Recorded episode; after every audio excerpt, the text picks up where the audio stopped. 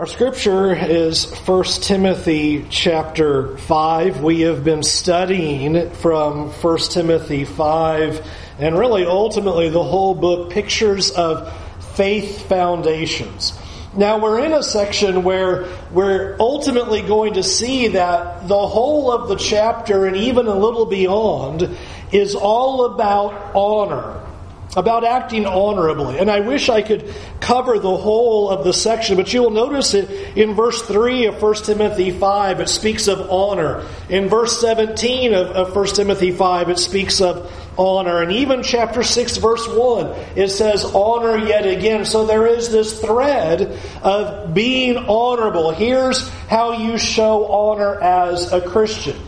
I can't cover all of that text, though, in, in one shot. So I'm not going to be unimaginative. The next few lessons are going to be called Be Honorable because that's what this section is ultimately all about. Now, in these first 16 verses, it's a section that we might have the tendency to want to skip by because the vast majority of it speaks about widows. And you might go, well, I don't have to worry about a widow, and so this is not for me. And so I will implore you to stay with me as we go through this lesson because I believe I can show you why it is critically important to your Christian walk and what it reveals ultimately about God to spend this much time talking about the concern of widows. But let's begin in the first two verses of 1 Timothy 5 as it was just spoken for us by Steve, we see do not rebuke an older man, but encourage him as you would a father.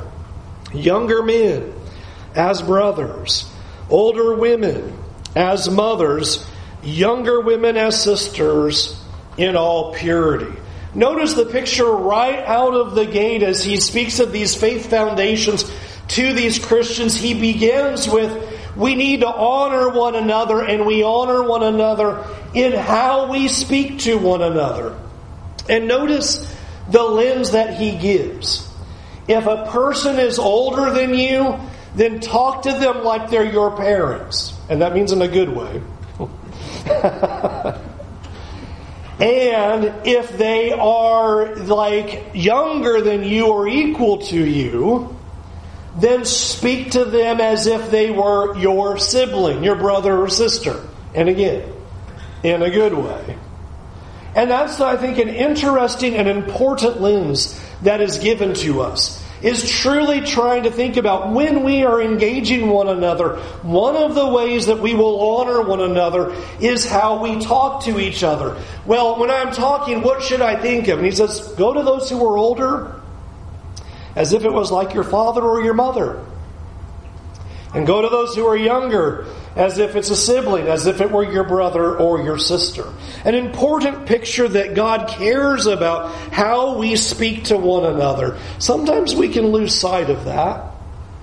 That God cares about how we speak to one another. And one of the ways that we show honor is in the words that we say how we speak to each other, and to have that kind of honor and that kind of dignity. And so we should never speak harshly to another person. But I also want you to notice another picture that's interesting there in verse 2 when it says, Older women as mothers, younger women as sisters in all purity. Honor each other with purity. And I think this is particularly important for men as they are dealing with women is that the conversation and the approach and the mind would be that of purity. And in some ways, that should be obvious. That this should be, as a Christian family, a safe place where we speak to one another and we are concerned for one another, and our minds and our words are full of honor and purity. Honor and purity. That's what he wants to communicate to them. Purity of mind, purity of words, purity of actions. One of the things that I think is always important to keep in mind is we have a choice of what we do with our thoughts. We have a choice. When we have sinful ideas and sinful thoughts, There is a choice to be made. If we will go the path of purity and reject that kind of sinful thinking, or if we choose to entertain those ideas. That's where lust comes in. Lust is about enjoying and entertaining these impure thoughts and ideas.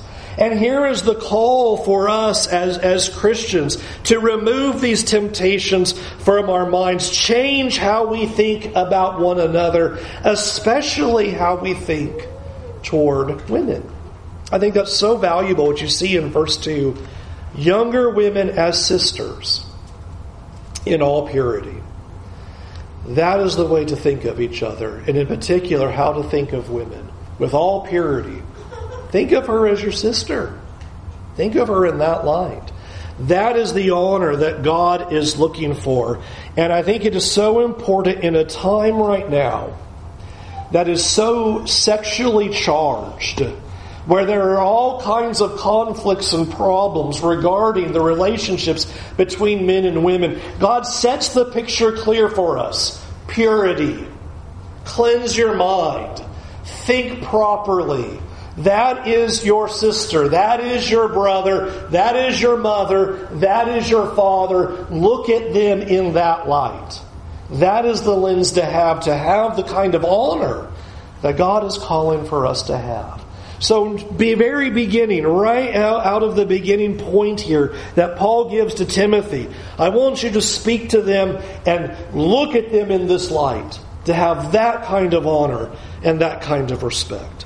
And that leads then to the second section of what honor looks like. As he says there in verse 3, honor widows who are truly widows. Honor widows who are truly widows. And as you go through this paragraph, what we're going to notice is that honor is not simply in terms of how we look at them and the kind of respect that we give them, but also in terms of financial support.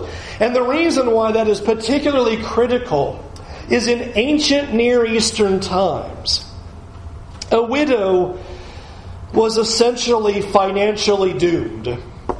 There was no system in place to care for those who would be widows or even as, as orphans. You don't have Social Security. You don't have Medicare. Uh, you don't have any of those financial structures in place, nor do you have the ability to go and get a job or go to college and advance yourself. Those things don't exist. In fact, so much so you might remember in the book of Ruth, when Naomi's husband dies and the two daughter in law's husbands die, you remember what she says to them? You two should go find and marry somebody because I'm basically good as dead. There's nothing for her. And so we have to really appreciate the world in which Paul writes this that here are these who are helpless, who are going to need our concern and care. And that is something that has always been a concern of God. You have in James 1 verse 27, pure and undefiled religion before God is this. Caring for those who are downtrodden. Caring for those who don't have help. Widows and orphans, keeping oneself unstained from the world. I think it is so interesting to see that this is ultimately the heart of God as He would look at those who are vulnerable, who have these concerns, and God wants to speak to caring for them. Verse 3 Honor widows who are truly widows, but if a widow has children or grandchildren, let them first learn to show godliness to their own household and to make some return for their parents, for this is pleasing in the sight of God. She who is truly a widow, left all alone, has set her hope on God and continues in supplications and prayers night and day. But she who is self-indulgent is dead even while she lives. Command these things as well, so that they will be without reproach. But if anyone does not provide for his relatives, and especially for members of his household, he has denied the faith and is worse than an unbeliever. Powerful teaching from the Apostle Paul. honor widows. And then he sets forward something very important. Family should be the first to care for a widow. Family should be first. In fact, I love the wording that's given in verse 4 when it says that they should make some return to their parents. Have you thought about that phrase? Make some re- return. What are you returning? All of the years that they took care of you. That's the return. They took care of you when you were helpless. When you needed somebody to take care of you and to provide for you and give you everything you need. You give that kind of return. I think sometimes one of the hard things that happens, unfortunately, is that we end up in relationships where we have fractures with family. And that becomes terribly challenging, where we may not have a good, godly, or healthy relationship because of the sins of the parents, and that makes those things complicated. But I think it's important to observe here, as it always is with the commands of God, is that us being godly and doing what is right is never dependent upon what the other person has done. I mean, you think about if we only had to do good when the other person deserved it, how much good would you have to do in this world? Uh, basically, not a whole lot. Not a whole lot. And you don't have Paul saying, now care for, for your widowed mother as long as she really did a really good job raising you and was always there for. It's not there. And so while there can certainly be difficulties in relationships, I understand that. Absolutely understand that. There is a picture here that there needs to be a concern and a care. There needs to be a return for what they've been able to do for you. And I want you to notice verse 4 as well, how that ends. For this is pleasing in the sight of God. Those kinds of statements should jump off the page to us and be of the utmost importance. When God says, here's something that gives me joy, that is pleasing to me, it should just be eye popping or we go. Then I need to underscore that. And one of those things is how we treat our parents. That goes all the way back to the beginning. It goes even to the Ten Commandments. One of the most important commandments is that we would honor our father and our mother. And even at that, there was not a clause unless, but that in the capabilities that we have, in the situation that we have, that there would be care and that there would be honor that would be given. This is pleasing in the sight of God. In fact, I believe verse 8 really underscores how strongly God feels about this. If a person does not provide for his own, and the implication there is relatives, because of the rest of the sentence, especially members in the household, a person who does not care and provide especially for those who are the closest to you in your own home, and even those outside of your home, have a care for them. So, your relatives, your family. If you don't care about them, notice the statement there. He has denied the faith and is worse than an unbeliever. Wow. I'm not sure you could have said that any stronger. You have denied the faith. Well, why would that be a statement like that? Perhaps one of the reasons why it would be stated that way is because even those who are of the world, those who are not of God, understand that there is some kind of connection to family that we care for one another. Even most human beings understand that. And how much more so the people of God should understand that we do good even when others have not done good to us. And as much as we may have all kinds of issues and all kinds of difficulties and all kinds of problems, there is some kind of return to be made for what they were able to do for us. And so Paul makes it very clear. He says there in verse seven, "Teach these things, command these things, so they may will not they will be without reproach, that we would not fall under condemnation." And he begins by setting up what ultimately a true widow then would look like. You see this in verse five. She who is truly a widow, left all alone, has set her hope on God and continues to make supplications and prayers night and day. First, there's a picture of being in need. She's alone. No one to care for her, no one to provide for her. There is no financial assistance or help whatsoever. She is alone and she is in need. But notice the spiritual component that is also described in verse 5. She's put her hope in God. And notice how it says she continues in prayers and in supplications night and day. I believe we have one pretty staggering example in the New Testament about someone who looks exactly like what the Apostle Paul described here. Listen to this description in Luke 2. There was a prophetess, Anna, the daughter of Phanuel, the tribe of Asher. She was advanced in years. Now, watch this having lived with her husband seven years from when she was a virgin, and then as a widow until she was 84. She did not depart from the temple, worshiping with fasting and prayer night and day. You catch how similar that is to what the Apostle Paul described? How interesting. Now, here she has been a widow most of her life. What a picture given here. Husband only made it for seven years, and then the rest of her time, she has lived as a widow. Well, what did she do with all of her time? She worshiped God.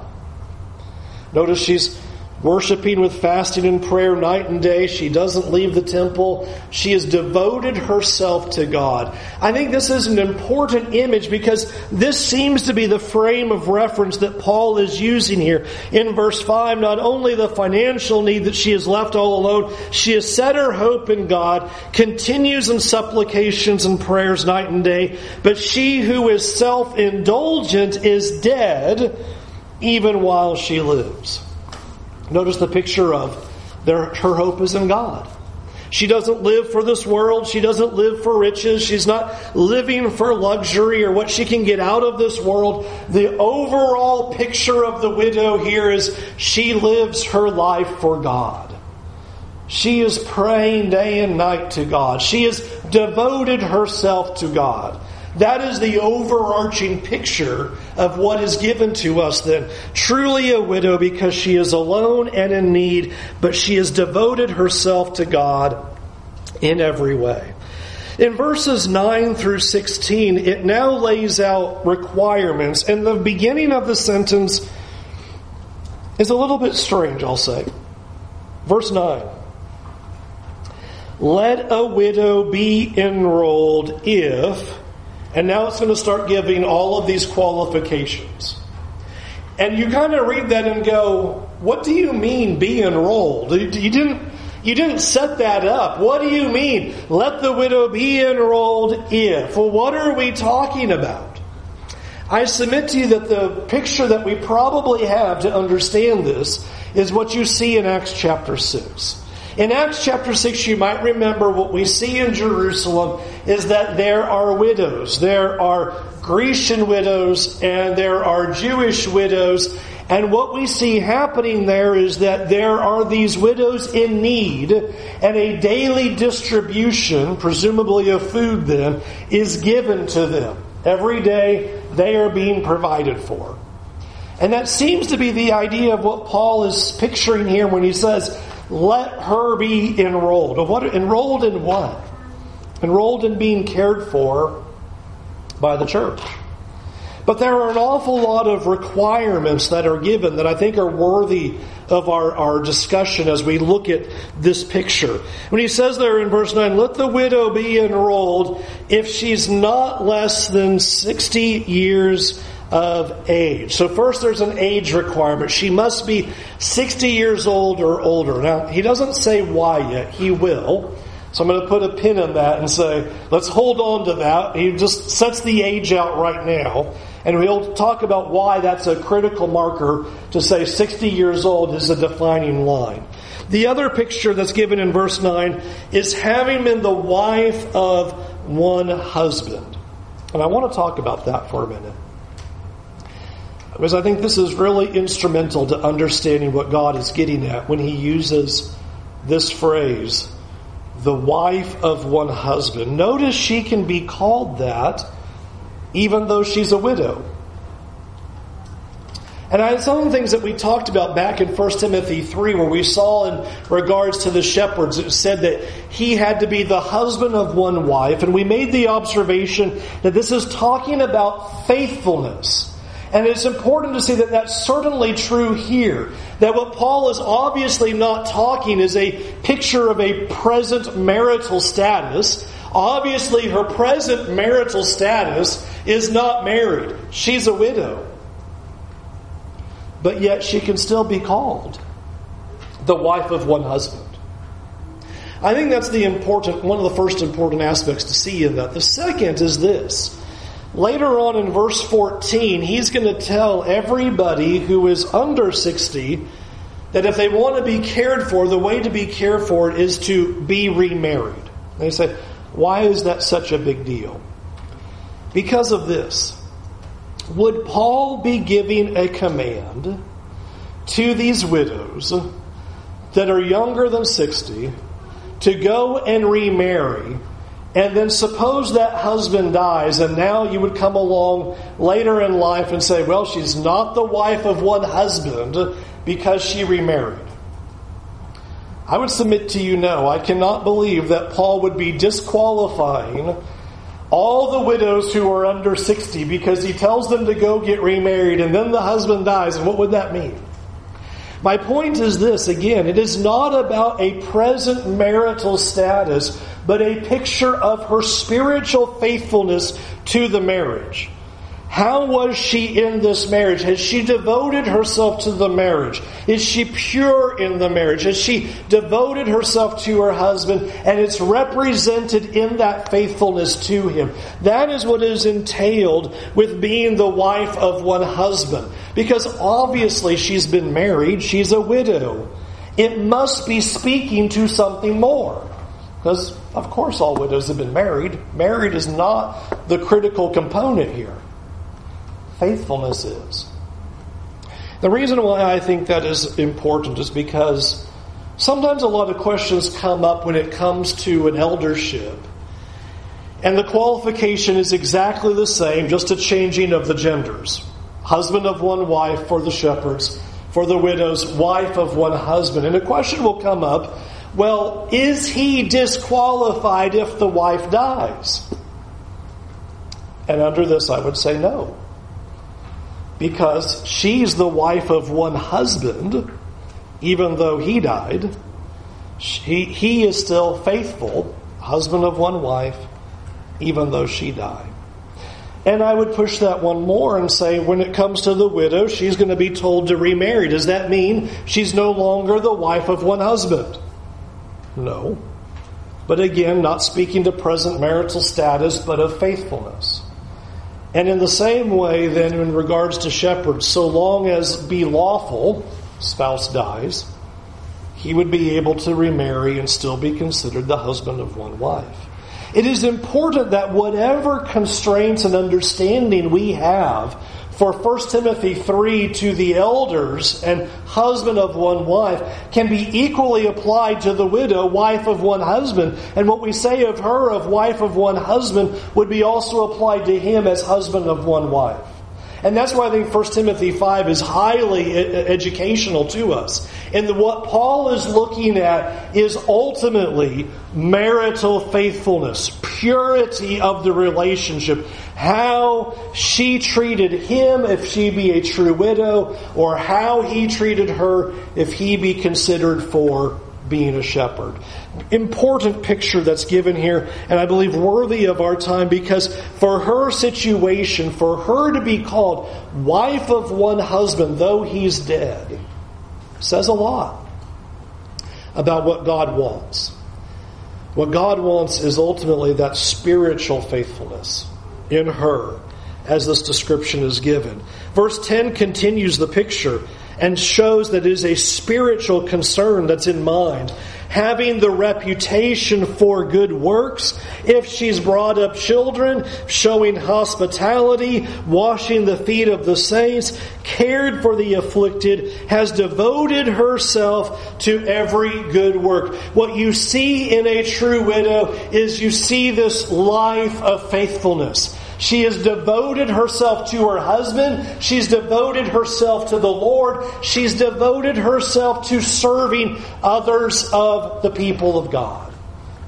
That is the picture that is being displayed as it gives these pictures of how she has raised her family, of having the reputation of good works, of caring for the afflicted, of washing the feet of the disciples. So these are pictures of service that are being laid out. She is exemplifying good works. Had time, you'd go to Acts and you'd see women who did those very things, who were proclaimed for the good works that they were doing for the people of God. This is what the Apostle Paul is picturing. Now, from verses 11 to 15, he comes back to it, ultimately explaining why would the line be drawn at 60 years old?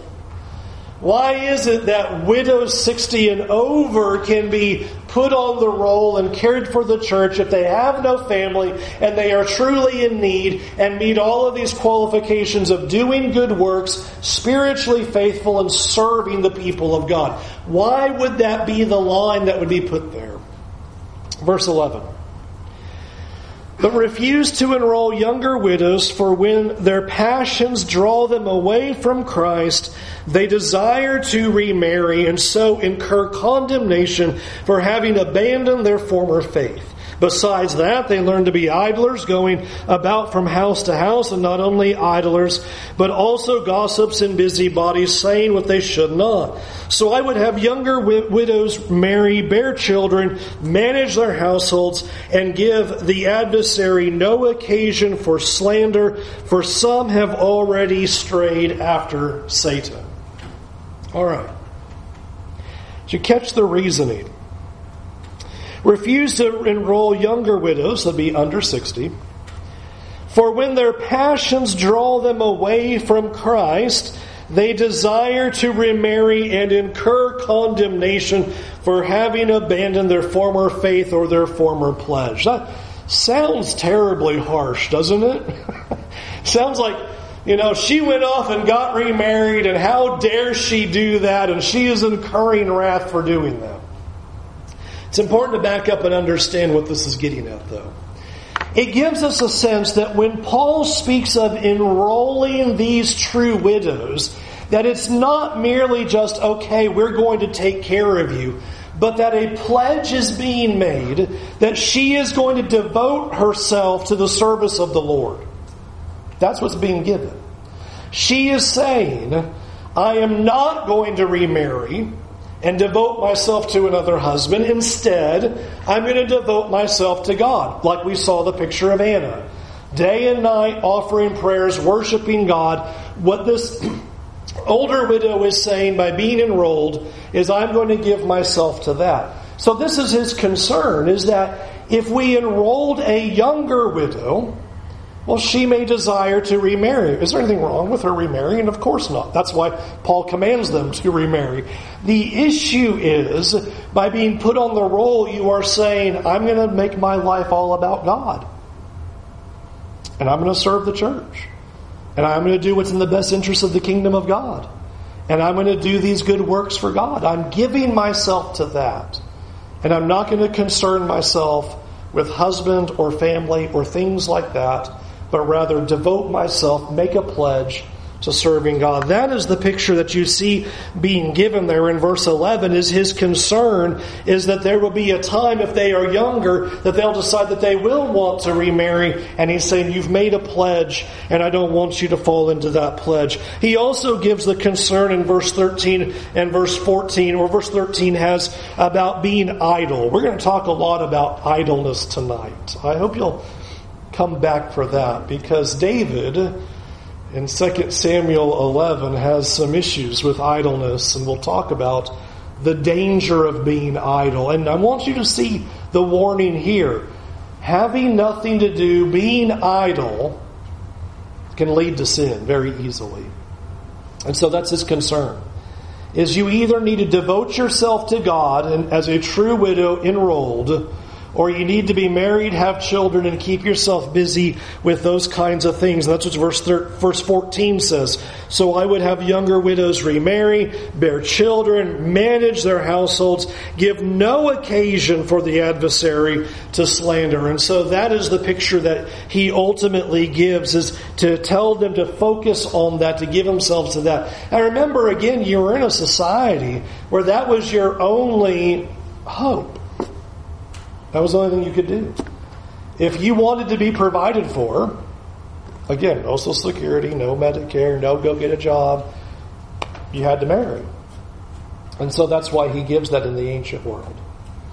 And that's the concern. But I think the warning is valid. It's a useful warning. Idleness is danger.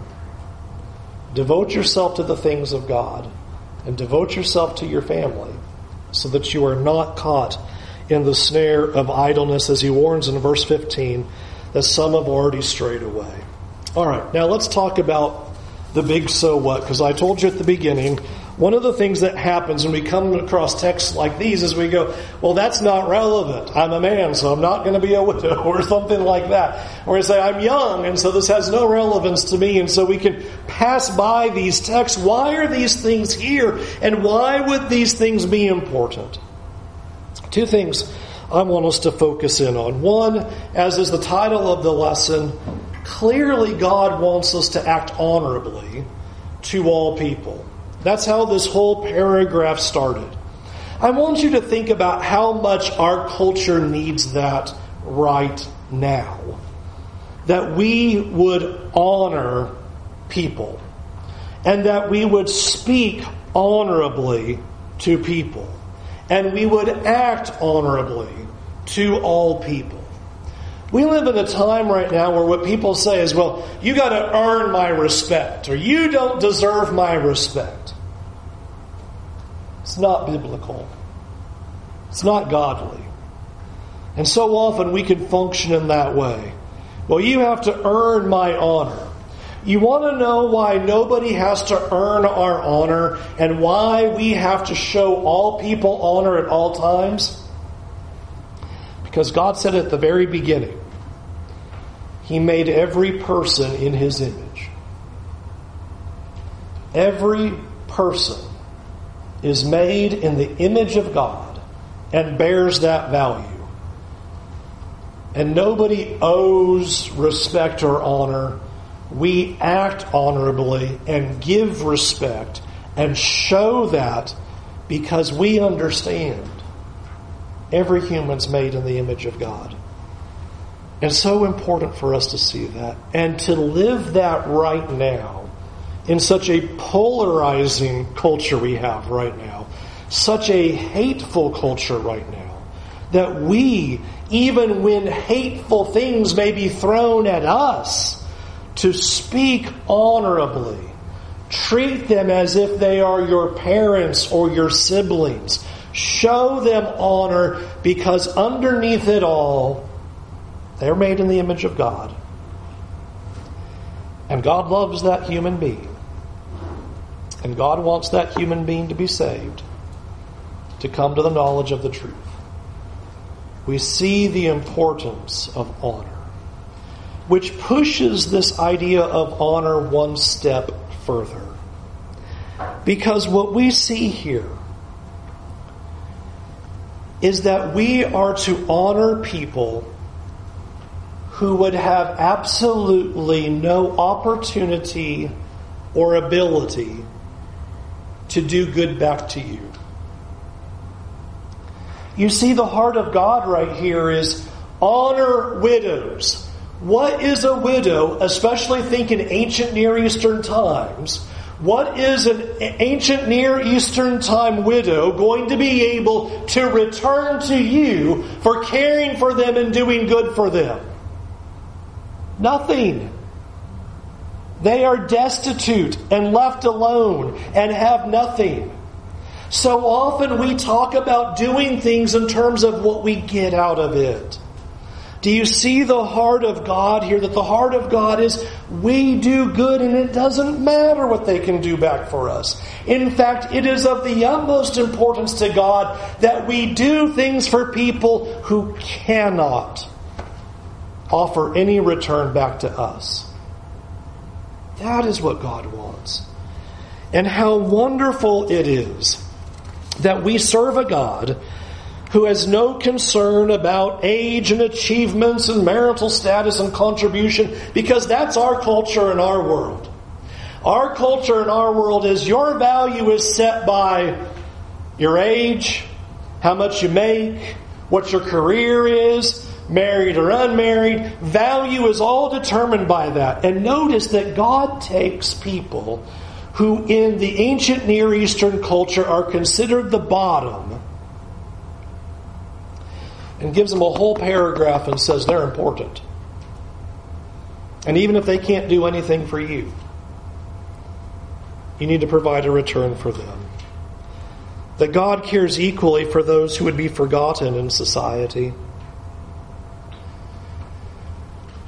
We live in a time like that in our culture. It's a tragic culture where the elderly are marginalized and forgotten. Youth is king. And I suppose all of us, when we were teens, all kind of thought the same thing. You know, we're young and active, and then you start getting older and you realize, well, I'm not so young anymore. My mind thinks I'm young, but I'm not. And there's supposed to be that respect and that honor that doesn't take into calculation age. Where in fact the Bible says age should be something that we would appreciate and that we would honor. And that we would have a heart of God to care for those who are downtrodden especially for those who are the people of God, especially those of the household of faith. We must have a heart like God that we would never look at someone and go, wow, that's too bad. You notice for 1 Timothy 5, the point God makes is not, well, that's really terrible that your husband died. Good luck to you. No. Family needs to care, and the people of God need to care. And that's why James 1:27 is so powerful. Pure and undefiled worship and religion before our God and Father is this. To care for orphans and widows. Why, why would you say that? Because it really reveals the heart of God. Will you do something for someone who has nothing to offer you back? Who can never return what you've done? Who cannot repay the favor? Who cannot give it back to you later on in life? Will you do good for people, even though there is no chance of them doing anything back to you? Pure and undefiled religion is that. Is caring for such people and expressing that kind of devotion and that kind of godliness. That's why this text matters. Because it truly reflects how God wants us to look at one another. Let's go to God in prayer. Our Heavenly Father, we thank you so much that you love all people equally. You don't care about our status. You don't care about how much we make. You don't care about our reputation, how important we are, or any of those things. That these things are not factors to you. Thank you for being a just, impartial, fair, loving God. Thank you for caring for all people. God, we pray that we would have a heart like yours on that. That we would never look at externals to determine whether we love someone or not, or if we will care for someone or not, or if we will do good by them or not. Help us to move past the externals and see everybody as a soul. Lord, give us hearts to see everybody as made in the image of God. Lord, I pray for family relationships. It's so easy in life to have fractures, so easy in life to have our families be broken. Lord, I pray that there'd be healing for any of the families in which there is such fracturing. And that, Lord, you would give us hearts to want to be reconcilers. We would never hold on to past grievances, but that we would try to make peace. And God, we know that our relationships are, get really difficult, and that makes it really hard. Give us wisdom. Give us the wisdom we need to navigate through such tough things. And help us in that wisdom as we navigate our relationships that we say and do things that truly are honorable and that truly reflect our devotion to you. Help us to make those wise and godly choices. In Jesus' name, amen. amen. Sing invitation song. We invite you to come to our Lord Jesus this very morning. Turn away from your sins and come to the God who loves you so much. Anyway, we can help you do that. We ask you to come now while we stand and while we sing.